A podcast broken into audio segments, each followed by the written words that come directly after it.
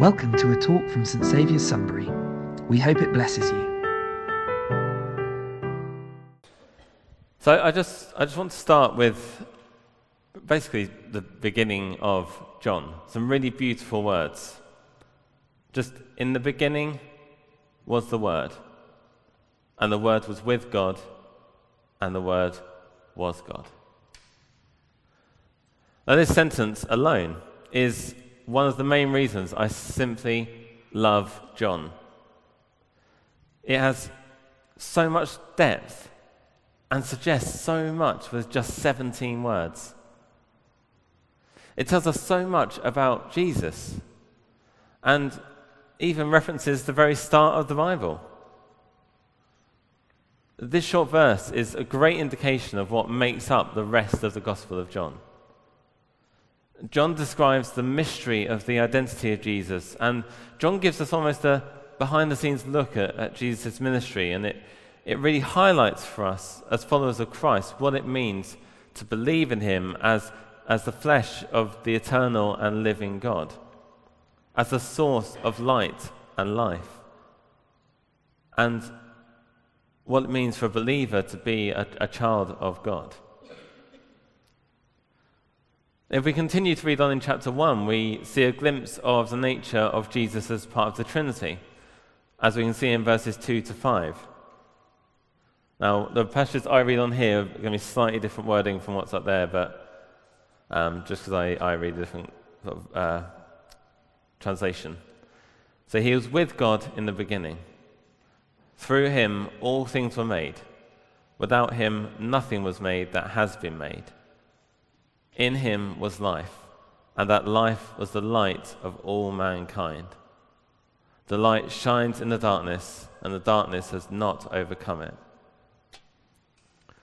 So we can clearly see here that Jesus was right there with God the Father at the beginning of creation. This gives us such a fantastic insight into the divine nature of Jesus and, and just how magnificent he is. So, how is John laid out overall? Well, for one thing, it's, it's very different to the other Gospels. It lays out Jesus' divinity clearly throughout the Gospel, but it, it is indeed a Gospel. It includes the, the sort of the basics, as it were, of Jesus' ministry the preaching, the miracles, the trial, the crucifixion, and the resurrection.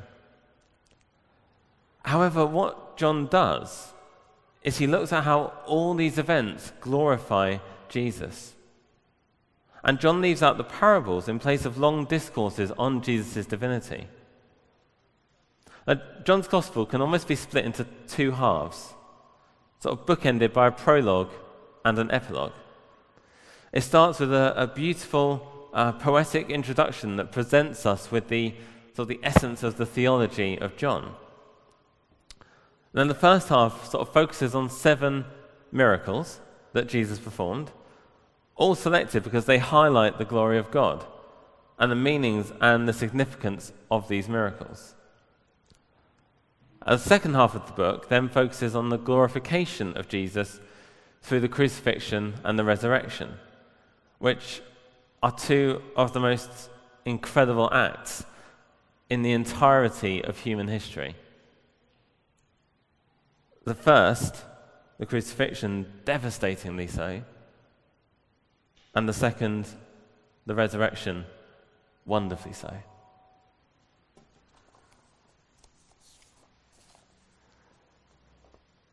So, the beginning of John details how Jesus is the incarnated Word of God and how he brings the grace and truth of God to, to the earth. It also speaks of how Jesus fulfills the laws of the Old Testament. We then move on to, in my humble opinion, one of the most brilliant characters in, in all of Scripture, John the Baptist. John the Baptist, to be clear, is, is not the John as in the Gospel of John. It's a different John. And it's very complicated. But he's, but he's also very clear about declaring that he is not the Son of God.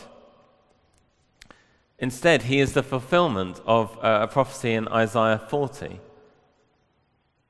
which says, A voice of one calling, In the wilderness, prepare the way for the Lord.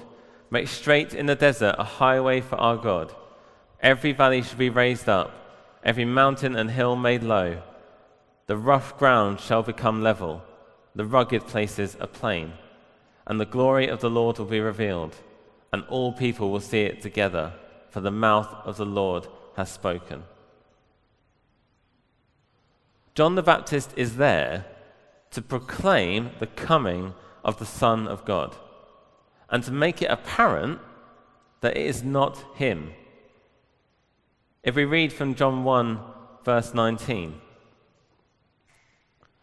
Now, this was John's testimony when the Jewish leaders in Jerusalem sent priests and Levites to ask him who he was. He did not fail to confess, but confessed freely, I am not the Messiah. They asked him, Then who are you? Are you Elijah? He said, I am not. Are you the prophet? He answered, No. Finally, they said, Well, who are you? Give us an answer to take back to those who sent us. What do you say about yourself?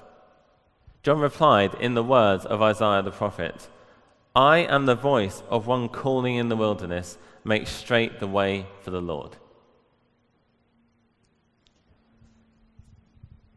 Now, Jesus and his disciples, are going to move on a little bit now. So, Jesus and his disciples, uh, which he had started to gather, and uh, they then attend a wedding in Cana.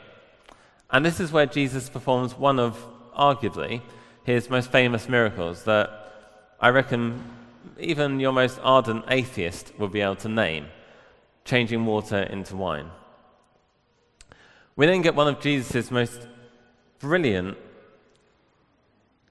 again, in my humble opinion, moments, and possibly one of his most human. He travels to Jerusalem and he sees what the traders have done to his father's temple. They've turned it into a marketplace. They've turned it in, they've got stalls, they're, trying, they're selling their, their wares, they're selling their, their produce. And he gets righteously angry. He says, he says, Stop turning my father's house into a market. But he then goes on and says one of the key things that can easily be forgotten and, and missed when, when he's challenged by the Pharisees to prove his authority to clear the temple. Say, yeah, how, how do you have the authority to do that? How do you have the authority to tell them to get out of the temple? He said to them, Tell you what, Destroy this temple, and I will raise it again in three days' time. Now, the Pharisees both didn't believe him, but they also didn't understand the significance of what Jesus had just said. He was speaking about himself as the temple. That when the temple is destroyed, when Jesus is crucified on the cross, three days later, he will be resurrected, therefore rebuilding the temple. And a bit later on in uh, chapter 3, we get one of, if not probably the most famous, probably most quoted Bible scripture uh, of all time in John 3:16. I think it was even said um, earlier in the service today. For God so loved the world that he gave his only Son, so that whoever believes in him will not perish, but will have eternal life. Now, this may be a quote that you've heard hundreds of times. But let's just take a moment just to feel the, the weight of what's been said there. God loves us so much that he was willing to sacrifice his one and only Son. Imagine being the parent in that situation. And just how impossible it would be to make that decision that your child loses their life in order to save billions. I mean, it's simply astonishing. And then, if that isn't enough, we get the promise to end all promises. That if we simply believe in Him, we will live forever. What an amazing thing that we are so blessed to receive, and yet so many of us take it for granted so often, me included. I do think it's important to read on a little bit, however, as an important warning comes, uh, I believe, in verse 18. It says, Whoever believes in him is not condemned, but whoever does not believe is condemned already because he has not believed in the name of the only Son of God. We are told here, plain as day, that it is so important that all people come to know the Lord Jesus Christ. He is called a Savior for a reason, because He will save all from the condemnation spoken about here. So please, I, I implore you, go out and tell someone you love who hasn't met him yet all about Jesus. Let's be honest, you have nothing to lose, and they have everything to gain.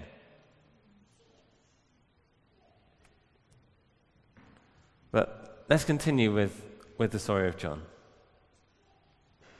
Now, as we continue through the book of John, we, can see, we continue to see Jesus performing life transforming miracles and having life changing conversations. There are so many examples of this, which unfortunately I don't have time to go into this evening, but hopefully you've already read about them. Go back and read about them again and again and again and again because they will never stop amazing you. We have stories such as Jesus and the Samaritan woman, where he meets a woman at the well, tells her about living water. We have Jesus healing many different people, feeding the 5,000, walking on water, talking down the Pharisees with irrefutable logic as they were ready to stone an adulterous woman, which I had another listen to earlier, and I, I just love it. You know, Jesus says, "That's fine. Yeah, go ahead, stone her. If, if you know, if, if you haven't committed a sin, you can throw throw the first stone. Go for it." Not a single stone was thrown. He goes on to heal a blind man.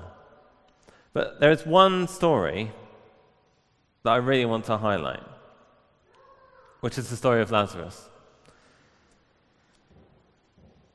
It's quite a famous story. It centers around three people.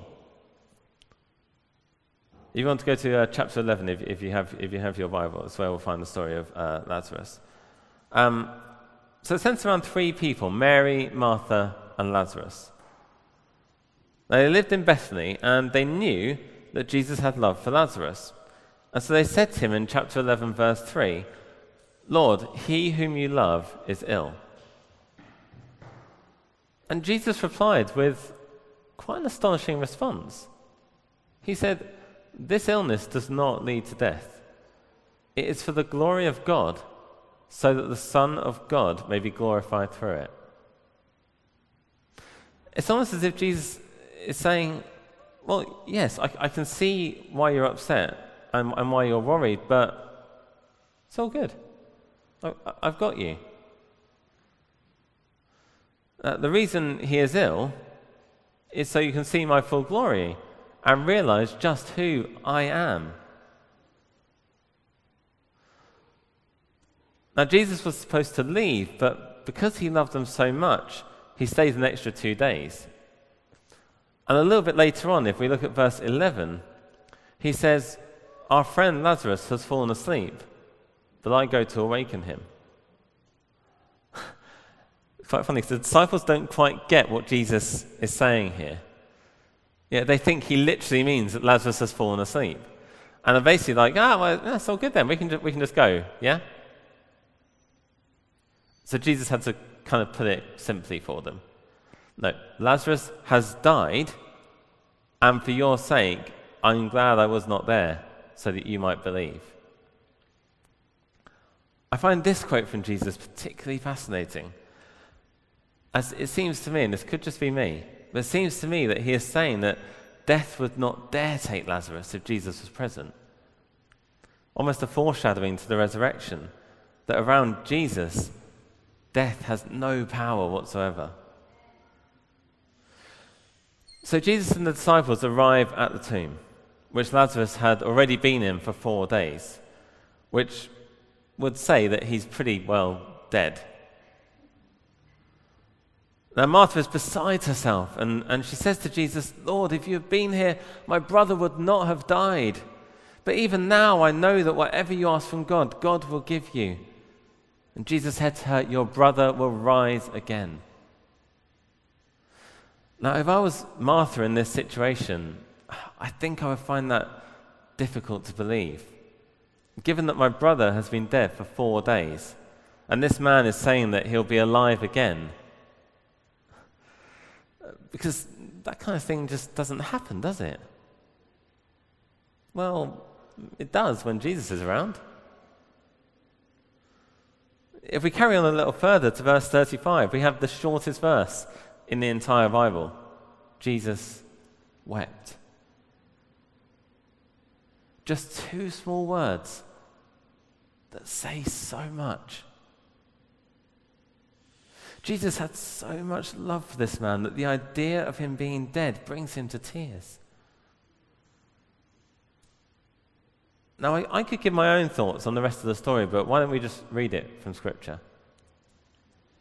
So, from verse 38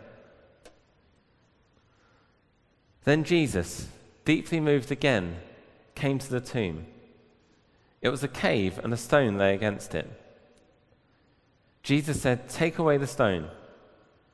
Martha, the sister of the dead man, said to him, Oh, Lord, by this time there'll be an odor, for he's been dead four days. Jesus said to her, Did I not tell you that if you believed, you would see the glory of God? So they took away the stone, and Jesus lifted up his eyes and said, Father, I thank you that you have heard me. I knew that you would that you always hear me, but I said this on account of the people standing around, that they may believe that you sent me. When he had said these things, he cried out with a loud voice, Lazarus, come out! The man who had died came out, his hands and feet bound with linen strips, and his face wrapped with a cloth. Jesus said to them, Unbind him and let him go. What a powerful story. And a true showing of Jesus' power over death. Which leads us nicely onto our, our final section of, of my talk the crucifixion and the resurrection. Now, if we move ahead to chapter 13, we see Jesus and the disciples sitting down to share a meal, commonly known as, as the Last Supper as it was the final meal they would have together before Jesus' death. Now, several things happen in this meal which are really important and, and deserve more time than, than I have now to, to look at. But I will give a, a brief overview. So, Jesus kneels down and washes the disciples' feet, which they're horrified by as, as they don't think he should be doing it. But Jesus says to them in verse 8, if I do not wash you, you have no share with me. This is so important to remember. And it goes back to what I said earlier. If we are not washed clean from our sins by Jesus, then we cannot inherit eternal life. We have to accept Him and allow Him to cleanse us so that we can be with Him in heaven. A little bit later on, Jesus tells them truly, Truly I say to you, one of you will betray me. All the disciples at this stage, I'd like to imagine, are all like, well, it's not going to be me. I, am the best disciple. You can always count on me, Jesus. But Jesus says very simply, when asked who of them it will be, it is he to whom I will give this morsel of bread when I have dipped it. Judas then leaves to go and betray Jesus, just as he said. Now, again, there is a lot here that could fill probably another five sermons. But so I'm going to move swiftly on to chapter 18, where Jesus comes back with soldiers, officers, and chief priests of the law, and the Pharisees.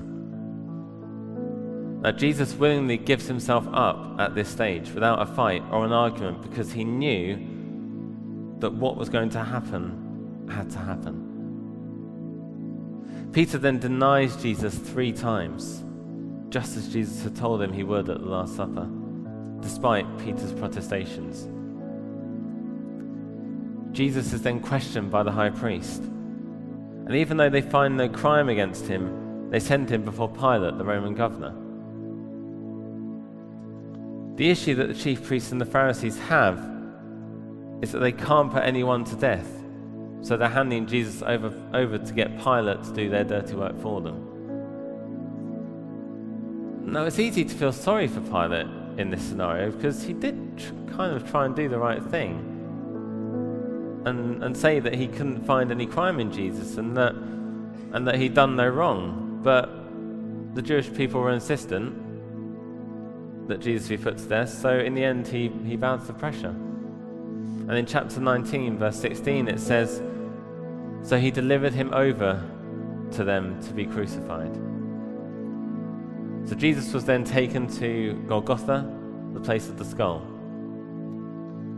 And if we read from verse 18, it says, There they crucified him, and with him two others one on either side with Jesus between them.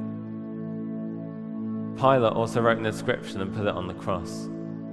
It read, Jesus of Nazareth, the King of the Jews. The soldiers then took his clothes and cast lots to choose who would take what. Then I just want to read from verse, tw- verse 28.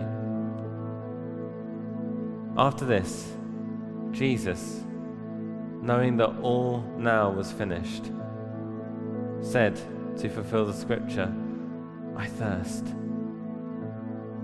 A jar full of sour wine stood there, so they put a sponge full of the sour wine on a hyssop branch and held it to his mouth. When Jesus had received the sour wine, he said, It is finished. And he bowed his head and gave up his spirit.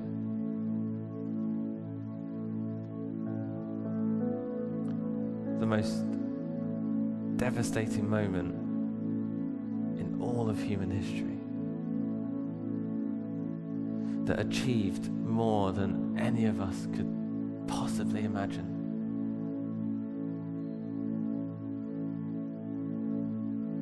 Jesus was then buried, and then, in undoubtedly the most incredible turn ever, he rises from the dead and appears to the disciples. I cannot even begin to imagine the sheer delight they must have been feeling at this to see their Lord again and realize all that he had accomplished. It must have been amazing. I'm going to finish with one final passage from the book of John, which I think kind of tells us just how incredible Jesus' ministry was. It's the final verse of the book, which says, Now there are also many other things that Jesus did. Were every one of them to be written, I suppose that the world itself could not contain the books that would be written.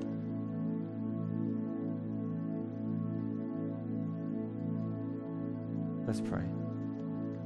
For more information about St Saviour's, please visit our website at www.stsavioursunbury.org.uk